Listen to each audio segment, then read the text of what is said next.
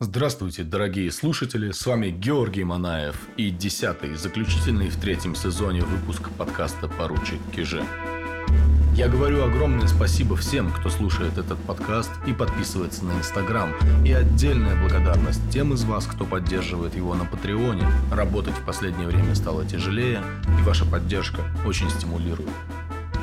В этом выпуске сразу предупрежу, будет много описаний жестоких пыток и страшных казней. Поэтому, если вы чувствительны к такого рода вещам, послушайте, например, мой выпуск про историю чая в России.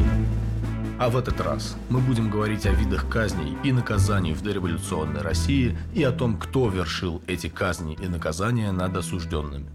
В 1832 году восьмилетний Лаврентий Сериков, будущий известный художник-гравер, был кантонистом, мальчиком на солдатской службе – и видел, как казнили кнутом взбунтовавшихся крестьян. Кошмарная картина навсегда запала в память Серякова. Он написал ее в своих воспоминаниях, из которых сейчас будет очень большая цитата. Наступило время казни. Сколько помню, это было на первой или на второй неделе Великого Поста. Подстрекаемый детским любопытством, мне шел девятый год, я бегал на плац, лежащий между штабом и церковью, каждый день во все время казней – Морозы стояли в те дни, самые лютые. На плацу, как теперь вижу, была врыта кобыла.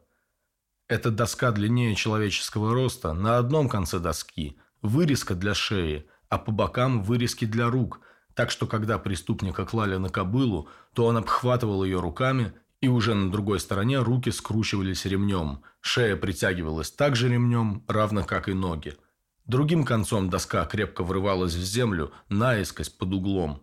Близ кобылы прохаживались два палача, парни лет двадцати пяти, отлично сложенные, мускулистые, широкоплечие, в красных рубахах, плисовых шароварах и в сапогах с напуском, с кнутами в руках.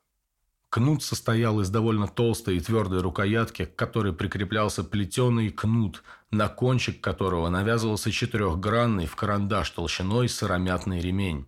Кругом плаца расставлены были казаки и резервный батальон, а за ними толпились родственники осужденных. Около девяти часов утра прибыли на место казни осужденные к кнуту, которых, помнится, в первый день казни было 25 человек. Одни из них приговорены были к 101 удару кнутом, другие – к 70 или к 50, а третьи – к 25 ударам. Приговоренных клали на кобылу по очереди, так что в то время, как одного наказывали, все остальные стояли тут же и ждали своей очереди. Первого положили из тех, которым было назначено 101 удар. Палач отошел шагов на 15 от кобылы, потом медленным шагом стал приближаться к наказываемому. Кнут тащился между ног палача по снегу. Когда палач подходил на близкое расстояние к кобыле, то высоко взмахивал правой рукой кнут, раздавался в воздухе свист и затем удар. Палач опять отходил на прежнюю дистанцию, опять начинал медленно приближаться и так далее. Наивно детскими, любопытными глазами следил я за взмахами кнута и смотрел на спину казнимых. Первые удары делались крест-накрест, с правого плеча по ребрам, под левый бок и слева направо – а потом начинали бить вдоль и поперек спины. Мне казалось, что палач с первого же раза весьма глубоко прорубал кожу, потому что после каждого удара он левой рукой смахивал с кнута полную горсть крови. При первых ударах обыкновенно слышен был у казнимых глухой стон, который умолкал скоро, затем уже их рубили как мясо. Во время самого дела, отсчитавший, например, ударов 20 или 30, палач подходил к стоявшему тут же на снегу полуштофу наливал стакан водки, выпивал и опять принимался за работу. Все это делалось очень, очень медленно. При казни присутствовали священник и доктор. Когда наказываемый не издавал ни стона, никакого звука, не замечалось даже признаков жизни, тогда ему развязывали руки, и доктор давал нюхать спирт. Когда при этом находили, что человек еще жив, его опять привязывали к кобыле и продолжали наказывать. Под кнутом, сколько помню, ни один не умер. Помирали на второй или третий день после казни. Между тем, каждый получал определенное приговором суда число ударов.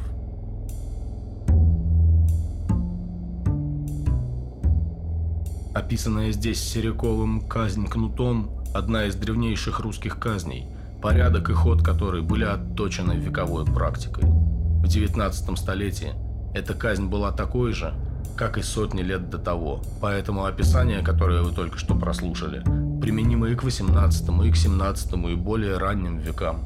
Заметим, все описанное не было произволом местных властей или палачей. Крестьяне наказывались согласно тогдашним законам и традициям.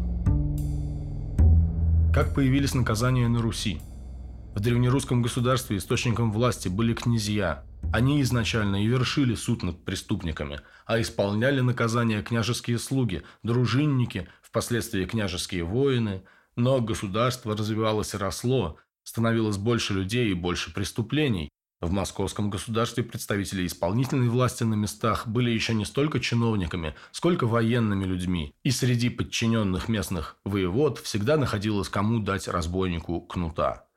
К концу 17 столетия, однако, в России появилась нужда в профессиональных исполнителях телесных наказаний.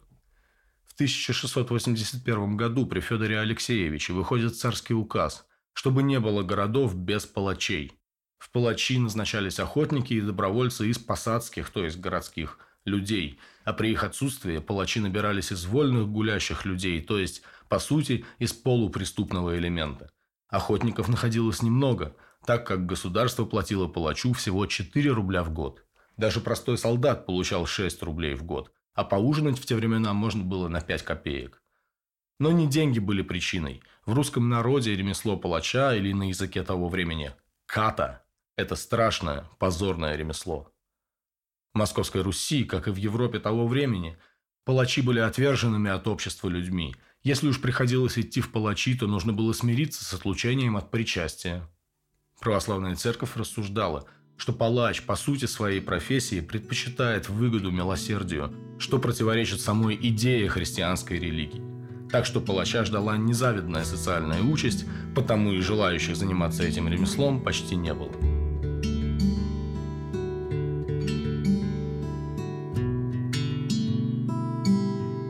Казнь стрельцов Петром I по итогам подавления стрелецкого мятежа 1698 года стала одним из самых кровавых публичных событий, которые когда-либо видела Москва. Было казнено более тысячи человек. Казни происходили в 8 или более этапов, и помимо палачей в них участвовали приближенные царя и сам государь Петр, также приглашавший на казни иностранных послов и комментировавший для них происходящее. На первой же казни 10 октября Петр в завершение казни отрубил головы пятерым стрельцам лично. В ходе шестой казни, как пишет секретарь австрийского посольства Иоганн Корб, было уничтожено более 300 стрельцов. Эта громадная казнь, пишет Корб, могла быть исполнена потому только, что все бояре, сенаторы царства, думные и дьяки по царскому повелению были призваны в село Преображенское, где и должны были взяться за работу палачей – Каждый из них наносил удар неверный, потому что рука дрожала при исполнении непривычного дела. Из всех бояр, крайне неловких палачей, один боярин отличился особенно неудачным ударом. Не попав по шее осужденного, боярин ударил его по спине. Стрелец, разрубленный таким образом почти на две части, претерпел бы невыносимые муки, если бы Меншиков, ловко действуя топором, не поспешил отрубить несчастному голову. Однако на всех стрельцов, Меншиковых и бояр, конечно, не хватило бы. Как утверждает Корп, только обезглавленных было 799, а еще были более изощренные казни. Например, колесование, которым 31 числа и завершился кровавый московский октябрь 1698 года. Около Кремля, пишет Корп, вновь втащили двух живых человек на колеса, изломав им предварительно руки и ноги. Несчастные весь вечер и всю ночь изнемогали в невыносимых терзаниях. Один из сих, младший годами, вынеся продолжительнейшие муки, полусутками пережил своего товарища. Между тем царь, роскошно обедая у боярина Льва Кирилловича Нарышкина в кругу всех представителей иностранных держав и своих министров, долго отказывал своим гостям в удовлетворении их убедительнейших просьб о пощаде несчастного от дальнейших мучений – Наконец, утомленный настойчивостью просителей, царь приказал всем известному Гавриле прекратить мучение живого еще преступника, застрелив его из ружья. Всем известный Гаврила, надо полагать, был палачом. На стрелецкой казни, как и на множестве других казней Петровского времени, работали профессиональные палачи, и именно после Петровского времени их стало не хватать. Если раньше, в 17 веке, палач мог выкликнуть из толпы помощника, гулящего человека, который за чарку водки соглашался помочь связать преступника или подержать его у себя на спине, послужив палачу вместо кобылы, то к 30-м годам 18 века поток таких желающих почти иссяк. Репутация власти упала. Почему это произошло? Еще в 1697 году Петром был раскрыт заговор Ивана Циклера. Бывший стрелецкий подполковник, думный дворянин, назначенный к строительству крепостей на Азовском море, со своими сообщниками собирались на пожаре или на Москве царя ножами изрезать. Замечу по ходу дела, что эту историю преследует глупая ошибка. Автор за автором пересказывает, что царь якобы ездил смотреть на пожары, где его и хотели заколоть, между тем, пожар – это сленговое название Красной площади в Москве, по которой царь в самом деле часто проезжал и проходил без охраны. Донесли на циклеры его же бывшие подчиненные, стрельцы. Уже через месяц головы заговорщиков торчали на железных рожках на Красной площади. Но Петр узнал, что подговорить сообщников, таких же знатных москвичей, как Циклер, на цареубийство удалось, обвиняя Петра в нарушении старых порядков. В глазах московской знати, как мы уже не раз говорили в наших выпусках, Петр со своими ассамблеями, европейской одеждой, подчинением церкви Синоду творил настоящую чертовщину. Народ, в том числе беднейшее дворянство, которое по быту и самосознанию было ближе к своим крестьянам, чем к аристократии, и власть, начиная с петровских времен, все более отчуждались друг от друга. Крестьяне, которых Петр сгонял на работы по постройке крепостей, кораблей, созданию Санкт-Петербурга, в огромном количестве умирали. По-прежнему преследовались раскольники, да и православная церковь переживала свои худшие времена после отмены патриаршества. К тому же Россию наводнили иноземцы, которые теперь руководили армиями, управляли государственными учреждениями и городами – а ведь еще в прошлом веке властью сознательно насаждалась идея «все латынское, западное от дьявола». Я повторю еще раз. Петровская эпоха положила начало глубокому идейному расколу власти и народа, что очень наглядно показывает выросшее число политических дел, которыми занималась зловещая тайная канцелярия, специальное учреждение политического сыска и дознания – с помощью книги одного из главных исследователей тайной канцелярии, доктора исторических наук Игоря Владимировича Курукина, мы сейчас заглянем в Петровский застенок, какие преступления и казни были в то время. В 1699 году был пытан, бит кнутом, заорлен, то есть заклеймен каленым железом, и сослан на каторгу в Таганрог некий Яков Полтев за то, что говорил слова про великого государя о кораблях – Бит кнутом дворянин Богдан Тевешов за самовольную попытку смены вида службы из пехотного строя в межевое дело. Казнен на Болотной площади за убийство и разбой князь Иван Борисович Шейдяков. В 1730-м крестьянин Карпов за что-то казнен смертью через вырезание языка и отсечение головы. В том же году 21 августа в Брянске на площади вкопана была в землю крестьянская жонка Ефросинья за убийство до смерти мужа ее, и сего сентября 22 дня оная жонка, вкопанная в землю, умре. Особо громкие казни, например, по политическим делам, проводились с публикацией. Так, например, казнили в 1730-м некоего поповского сына Степана, сочинившего фальшивый указ от имени Петра II. О таких казнях заранее развешивали объявления с указанием времени и места казни и вины преступника. На казни присутствовали чиновники тайной канцелярии, грозно зачитывавшие приговор, а эшафот возводился в одном из известных народу мест. Сразу развею еще один миф – на лобном месте в Москве не казнили, хотя оно, казалось бы, так для этого подходит.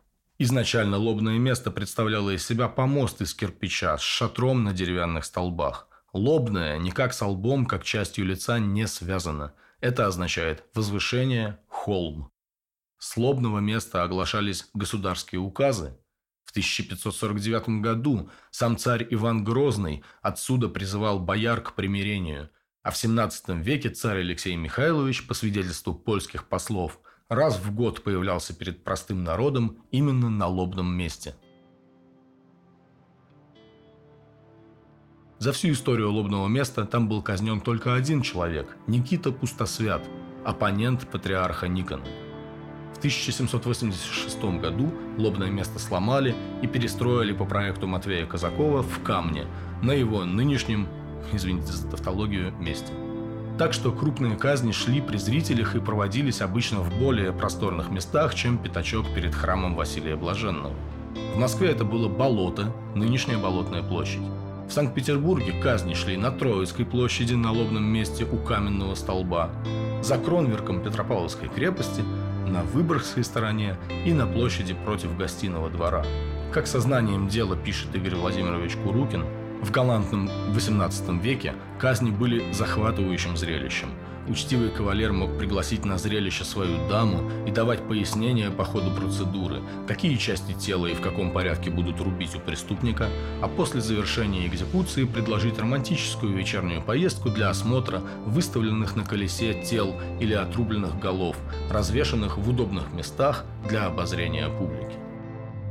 Помимо просто смертных казней, существовала так называемая квалифицированная или профессиональная казнь, целью которой было умертвить преступника с особой жестокостью для устрашения остальных.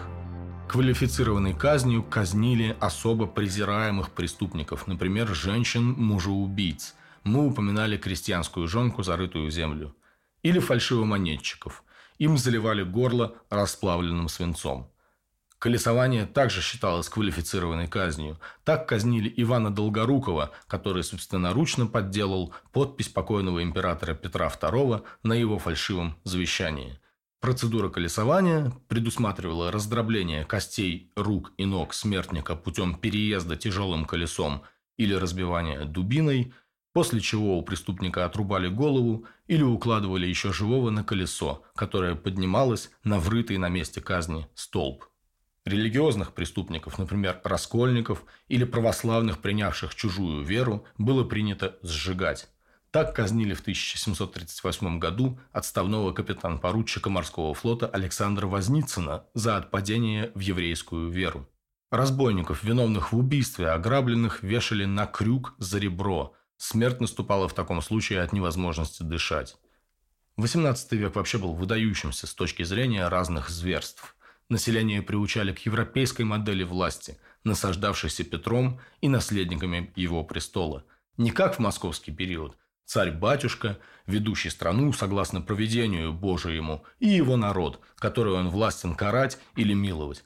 Теперь государственная машина, которой нужно служить и подчиняться, иначе она будет безжалостна. При Елизавете Петровне 10 июня 1742 года был издан указ, который предписывал в каждом губернском городе иметь двух палачей, а в уездном – одного. При этом в Москве и Петербурге служить должно было по три палача. Денежное, одежное и продуктовое довольствие они получали наравне с солдатами, а жалование им полагалось всего лишь 9 рублей 95 копеек в год. Нормально в те времена можно было жить, начиная от 20-30 рублей в год. Этот указ показывает, что охочих людей в палачи совсем не стало. Их приходилось искать и набирать в исполнение императорского указа. Эти палачи нужны были для исполнения телесных наказаний и клеймения преступников. Оно появилось впервые при Петре. Для особо тяжких преступников предусматривалось вырезание ноздрей, для иных – клеймение. При Елизавете Петровне клеймить стали преступников, осужденных на смерть – потому что при Елизавете не было смертной казни, что не значит, что осужденные за тяжкие преступления выживали. Как признают даже маститые историки, Елизавета Петровна, которая отличалась демонстративной религиозностью, вероятнее всего дала некий обет или клятву не умерщвлять своих подданных.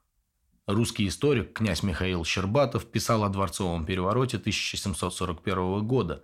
Она, то есть Елизавета Петровна, при шествии своем принять Всероссийский престол перед образом Спаса Нерукотворного обещалось, что если взойдет на прародительский престол, то во все царствование свое повелением ее никто смертной казни предан не будет.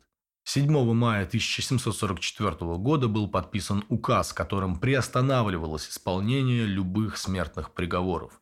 Причем указ этот был секретным, он не публиковался во всеуслышание, чтобы народ не перестал бояться смертной казни за тяжкие преступления. Однако с 1744 года смертную казнь было повелено не исполнять, а передавать приговор на конфирмацию, то есть подтверждение самой императрицы. Как указывает в своей статье «Смертная казнь и политическая смерть в России» доктор исторических наук Елена Негметовна Марасинова, Менее чем за 10 лет с момента издания указа в Сенате скопилось 279 приговоров к смертной казни и еще 3579 дел, связанных с убийствами, воровством и разбоями, были в производстве и ожидали конфирмации императрицы. Сенаторы пытались объяснить императрице, что смертную казнь нельзя просто так вот взять и отменить. Возрастет нагрузка на правоохранительные органы – ведь тех, кого осуждали к смерти за различные бесчеловечные деяния, надо будет как-то изолировать и держать в заключении. Кроме того, почуяв безнаказанность, армия и народ могут выйти из-под контроля, напоминали сенаторы. И потому, говорили они, Петр Великий, отец царствующей государыни, карал смертные вины жестокими казнями. Но императрица была непреклонна. Что же делали с людьми, осужденными на смерть? Был вариант поступить как с русскими солдатами, которые в 1743 году во время русско-шведской войны грабили и насиловали мирное финское население, а такие проступки карались смертью. Им отрубили правые руки, вырезали ноздри и сослали в вечную каторжную работу в Сибирь. Однако сенаторы справедливо заметили, что такие люди уже не годны ни на какую работу, а будут просто нахлебниками на каторге. Вместо этого было принято решение клеймить осужденных к смерти преступников. 9 июня 1746 года был издан именной указ о клеймении воров, разбойников и прочих уголовных преступников словом «вор», означая на лбу «во», на правой щеке «р», а на левой «ер», то есть твердый знак. Клеймение производилось холодным способом. Штемпель, состоящий из десятков мелких игл, прикладывали к лбу – или к щеке и ударяли по нему деревянным молотком, а затем в получившиеся микроскопические ранки втирали черный порох, который не растворяется кровью и остается под кожей на всю оставшуюся жизнь. Единообразные штемпели изготавливались юстиц-коллегией, и некоторые из них сохранились. Смотрите их в инстаграме поручика Киже – Некоторым особо опасным преступникам до 1757 года еще продолжали вырезать ноздри. Как вы понимаете, клеймение, равно как и вырезание ноздрей, делало побег с каторги бессмысленным. Первое же попадание в руки представителей исполнительной власти, и ты опять на каторге, да еще и без спины после наказания кнутом. В 1746 году, когда вышел указ, в темницах империи содержались 110 убийц, 169 воров-рецидивистов, 151 человек был осужден к вечной каторге. Таких людей начали ссылать в страшное место Рогервик, или, как называли его шведы, Ржаной остров. Сейчас этот порт на берегу Финского залива принадлежит к территории Эстонии. При Петре в ходе Северной войны Рогервик отошел к России – а его бухта имела огромное преимущество – она не замерзала зимой. Петр начал строить здесь морской порт силами заключенных. Сюда ссылали старообрядцев, которые дробили скалы и строили основания порта. В январе 1725 года, находясь уже при смерти, Петр амнистировал раскольников, чтобы они молились за его угасающее здоровье, и через пару дней скончался. Работы в Рогервике замерли – но при Елизавете Петровне восстановились руками осужденных к смерти, которых везли сюда со всей России. Андрей Тимофеевич Болотов, великий русский мемуарист, в 1755 году нес один месяц вахты, охраняя осужденных Рогервика. Он вспоминает, что каторжных водили на работу окруженных со всех сторон беспрерывным рядом солдат с заряженными ружьями. Жили они в казармах, окруженных чистоколом, все закованные в железные кандалы – и было их около тысячи. Напоминаю, что работать на каменоломнях и строительстве порта заключенным приходилось в дождь, снег, град при постоянном лютом ветре с моря. Статистика, приводимая Еленой Марасиновой, говорит громче слов. Например, только с 1753 по 1756 на Рогервик привезли 13 242 арестанта, и умер из них 13 101 арестант. Почти все – при этом заметим, что Болотов говорит о примерно тысяче арестантов, единомоментно находившихся в Остроге в 1755 году. Произведя нехитрый подсчет, поймем, что срок жизни человека в Елизаветинском лагере смерти составлял меньше трех месяцев. Женщин в Рогервик не ссылали, они считались непригодными к тяжелой каторжной работе и отправлялись на каторгу в Сибирь. Мы так подробно поговорили об этом, потому что 20-летний мораторий на смертную казнь переломил историю телесных наказаний в России. Разумеется, при Екатерине Великой смертная казнь снова применялась, в особенности к преступникам из крестьян и к политическим преступникам. Так, в 1774 году в ходе исполнения наказаний, к которым были приговорены участники Пугачевского бунта, были казнены 324 пугачевца, биты кнутом с урезанием ушей 399 человек, наказаны плетьми, розгами, шпицрутанами, батагами 1205 человек. Как писал современник, города, селения и дороги в Поволжье и Оренбургской губернии были уставлены виселицами с трупами повешенных повстанцев, которых запрещалось снимать и хоронить месяцами. По Волге плыли плоты с трупами повешенных. И все же это была последняя казнь такого масштаба в Российской империи и последняя казнь с отсечением головы. Членовредительские казни уходили в прошлое, и это было первое следствие внешне милосердных времен Елизаветы – также Елизаветинский запрет на смертную казнь сформировал в России, говоря словами Елены Марасиновой, два поколения людей, не видевших эшафота. Профессия палача постепенно утрачивалась, как утрачивалось и умение соорудить виселицу, что подтвердили трагические события казни декабристов. О каких трагических событиях здесь говорит Елена Негметовна? Напомню, когда в 1826 году Николай I подписал приговор о казни через повешение пятерых декабристов, в Петербурге не было ни одного человека, который знал бы, как строить виселицу. Почему об этом не позаботились заранее? Потому что приговор стал для общества шоком. Дворян не казнили минимум с 1785 года, когда любые казни и наказания дворян были запрещены Екатерининской жалованной грамотой дворянству. Все были уверены, что декабристов помилуют, ну, то есть сошлют на вечную каторгу. В результате накануне казни наспех сколоченные солдатами эшафот тестировали с помощью восьмипудовых мешков с песком. В день казни уже вывезенные декабристы несколько часов ждали, пока им достроят эшафот. Как это по-русски, а? Во время исполнения казни один из палачей упал в обморок. Когда стали вешать, сначала некоторые из декабристов доставали ногами до пола эшафота. Из-за этого, к примеру, агония Пестоля продлилась более получаса. Кроме того, три веревки оборвались, и трое из пяти казнимых упали в яму, их пришлось вешать вторично. В общем, это был жуткий фарс смерти. Почему же при Николае в столице не было палачей, способных повесить?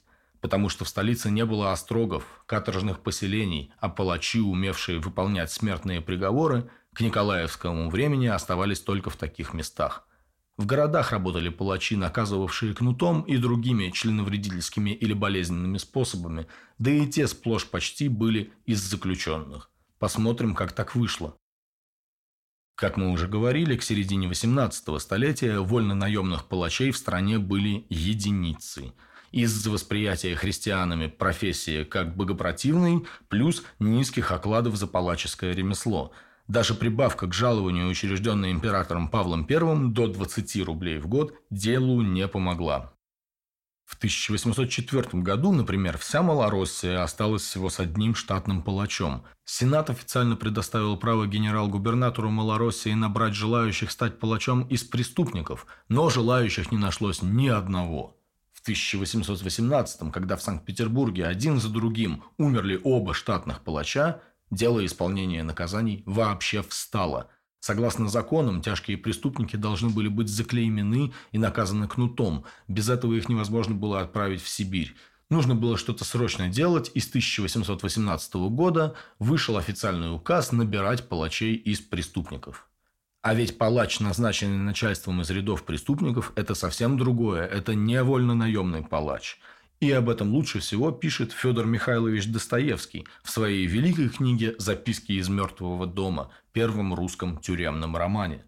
Напомню, что Достоевский в 1849 году в возрасте 28 лет был осужден к расстрелу по делу Петрашевского и вместе со всеми осужденными помилован прямо на плацу. Расстрел ему заменили четырьмя годами каторги с отдачей в рядовые. Так что этот отрывок нужно считать не художественной литературой, а реальным свидетельством. Итак, палач из заключенных – это арестант решенный и приговоренный в ссылку, но оставленный в палачах, поступивший сначала в науку к другому палачу и выучившись у него, оставленный навек при остроге, где он содержится особо, в особой комнате, имеющий даже свое хозяйство, но находящийся почти всегда под конвоем. Конечно, живой человек не машина. Палач бьет хоть и по обязанности, но иногда тоже входит в азарт. Но хоть бьет не без удовольствия для себя, зато почти никогда не имеет личной ненависти к своей жертве. Ловкость удара, знание своей науки, желание показать себя перед своими товарищами и перед публикой подстрекают его самолюбие. Он хлопочет ради искусства.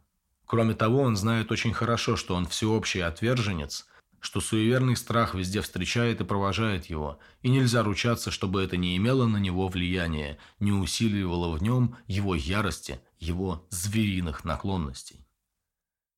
Палачам жить привольно, у них есть деньги, едят они очень хорошо, пьют вино. Деньги достаются им через взятки. Гражданский подсудимый, которому выходит по суду наказание, предварительно хоть чем-нибудь, хоть из последнего, да подарит палача. Но с иных, с богатых подсудимых они сами берут, назначая им сумму сообразно с вероятными средствами арестанта. Берут и по 30 рублей, а иногда даже и более. С очень богатыми даже очень торгуются – очень слабо наказать палач, конечно, не может, он отвечает за это своей же спиной. Но зато за известную взятку он обещается жертве, что не прибьет ее очень больно. Почти всегда соглашаются на его предложение, если же нет, он действительно наказывает варварски, и это вполне в его власти. Случается, что он налагает значительную сумму даже на очень бедного подсудимого. Родственники ходят, торгуются, кланяются, и беда, если не удовлетворят его.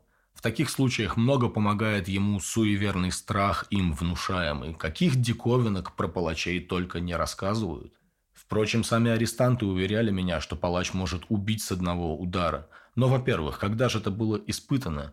А впрочем, может быть. Об этом говорили слишком утвердительно. Палач же сам ручался мне, что он это может сделать.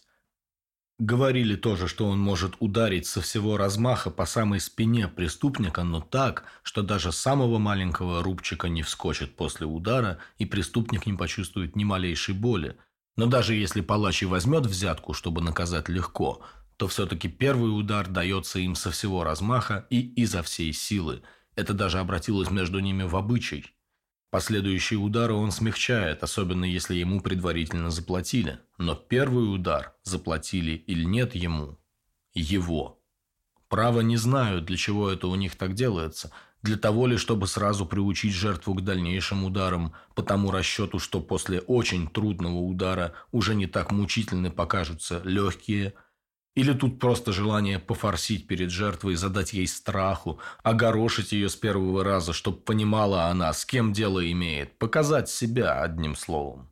Во всяком случае, палач перед началом наказания чувствует себя в возбужденном состоянии духа, чувствует силу свою, сознает себя властелином. Он в эту минуту актер, на него дивится и ужасается публика, и уж, конечно, не без наслаждения кричит он своей жертве перед первым ударом «Поддержись, ожгу!»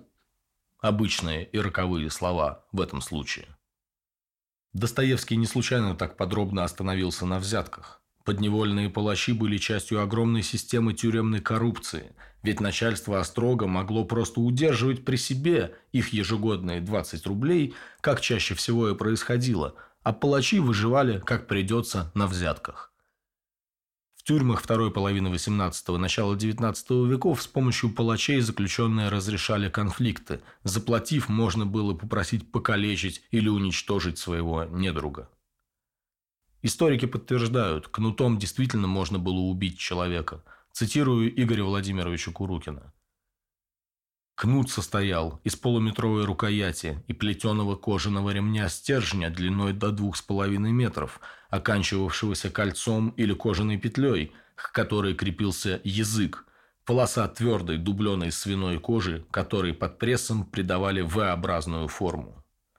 Амплитуда движения трехметрового орудия истязания была огромной, еще увеличиваясь длиной руки палача, а сила удара могла быть чудовищной. В зависимости от того, направлял палач язык плашмя или острием, на месте удара либо оставался кровоподтек, либо рассекалась кожа. Процедура была продолжительной, преступники получали примерно 20 ударов в час. После каждого удара язык требовалось вытереть от крови, чтобы он, намокнув, не потерял жесткости, а через каждые 12-15 ударов его меняли на новый. Взрослый здоровый мужчина мог вынести до 2000 палочных ударов по спине, но 200 ударов кнутом в XIX веке считались смертельным наказанием. Старые мастера заплечных дел, продолжает Курукин, обычно долго готовили учеников. Такие подмастерья раздевали и держали жертв, привыкали к виду крови и крикам истязаемых. Затем им начинали доверять порку плетью, но до кнута допускали не сразу. Ежедневные упражнения во владении страшным инструментом производились на тряпичных чучелах, набитых соломой или конским волосом. Палачи показывали, как следует наносить сильные и слабые удары, класть их в несколько рядов или в одно и то же место, как наказывать за мелкие преступления, как вызвать немедленную смерть и как сечь, чтобы преступник умер на второй или третий день после экзекуции, как следует подвозить кнут вокруг тела преступника, нанося повреждения грудной клетке или внутренним органам. Как палач мог забить преступника насмерть, мы уже поняли.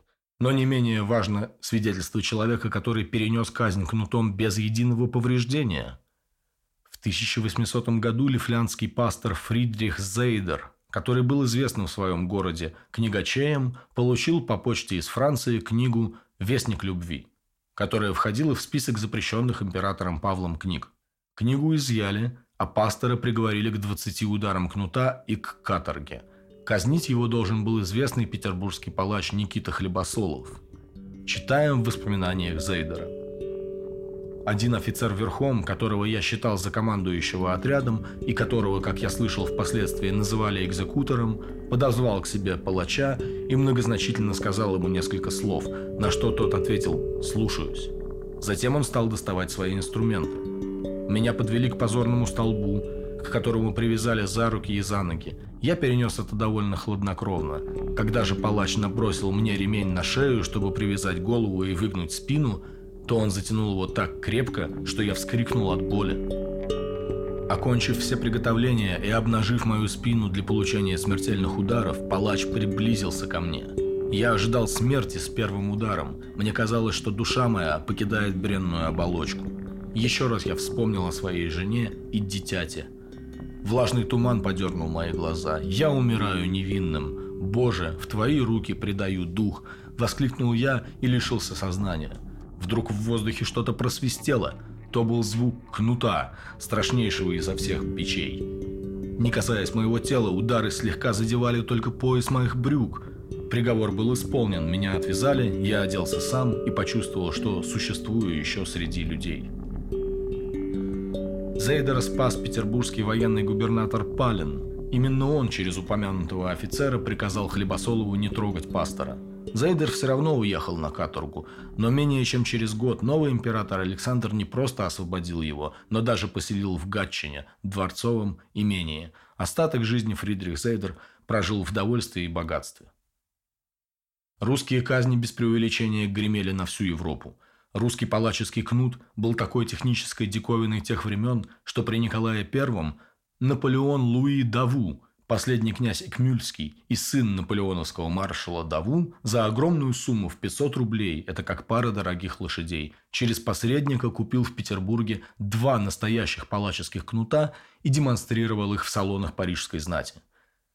Когда император Николай узнал об этом случае, он был в ярости. Предполагаю, что именно покупка князя Экмюльского стала последней каплей, после которой император повелел реформировать палаческую службу – в 1829 был выпущен секретный циркуляр никому не давать более чем 50 реальных ударов кнутом. В 1833 император повелел повысить денежные оклады вольнонаемным палачам. Теперь они должны были получать шикарные деньги от 300 рублей в год в столицах и от 200 в губернских городах. Кроме того, палачи получали кормовые деньги до 60 рублей в год – и им оплачивались командировки в другие города из расчета 12 копеек в день, А это неплохой обед в те времена. Что же вы думаете, указ оказался неэффективен? Русские не шли в вольнонаемные палачи даже за огромную зарплату, которая равнялась окладу серьезного государственного служащего. Реальный толк от указа был только в той его части, которая выделяла в острогах отдельные комнаты для проживания палачей, чтобы исключить опасность для их жизни, ведь заключенные часто убивали палачей. Инструмент палачей тоже теперь приказывали держать в опечатанных шкафах и выдавали только под расписку. Пришедшие в негодность кнуты предписывалось сжигать. Именно поэтому у нас сейчас ни единого экземпляра и даже фотографии настоящего палаческого кнута нет. Немногие тогдашние палачи считали себя безусловной элитой преступного мира. Алексей Ракитин приводит рассказ о палаче из арестантов Кирилле Тимофееве, который был отправлен тюремным начальством в командировку в Новую Ладогу. Цитирую. Достоинством этих поездок было то, что палачи получали возможность вырваться из постылой тюремной обстановки и побыть немного как бы на воле. Хотя экзекуторов сопровождал в этих поездках конвой, как правило, они получали возможность свободно общаться и даже гулять. Прогулки эти порой приводили к курьезам. Так, например, легендарный петербургский палач Тимофеев, командированный в 1843 году для проведения экзекуции в город Новая Ладога, пренебрег запретом конвойного унтер-офицера и отправился в поход по тамошним питейным заведениям. Заходя в корчмы и трактиры, он аттестовывал себя столичным экзекутором и объявлял присутствующим «Прибыл пороть вас!», после чего требовал у обомлевшего хозяина заведения водки и закуски. Все это он получал и, разумеется, за даром. Появившемуся Соцкому, низовой полицейский чин, Тимофеев отвесил добрую заподпичину и продолжил экскурсию по злачным местам Новой Ладоги. Одиссея сия закончилась довольно банально и невесело. Экзекутор совершил попытку побега, был пойман конвойным, нещадно бит, на него нацепили наручники и припроводили в Санкт-Петербург. Несмотря на слезное раскаяние, Тимофееву дали в наседание 200 плетей и добрый совет никогда впредь так не поступать. Конец цитаты. Добавлю, что жизнь ничему не научила Тимофеева. Он продолжал напиваться, буянить, драться и в конце концов был исключен из палачей и выслан на поселение в Рыбинск под постоянный полицейский надзор. А история телесных наказаний в России вторично переломилась в апреле 1863 года, когда Александром II в ходе великих реформ были отменены телесные наказания для всех женщин без исключения и для всех мужчин, кроме воров-рецидивистов. Впрочем, надо сказать, что местные органы де-факто нарушали запрет царя и продолжали осуждать мужчин и женщин на телесные наказания. Кроме того, кнут, плеть и розга оставались в широком использовании в армии, вплоть до полного запрета на порку в 1904 году. В последние годы дореволюционной России розга официально была разрешена к применению только в тюрьмах. Однако эта история уже выходит за рамки нашего нынешнего подкаста.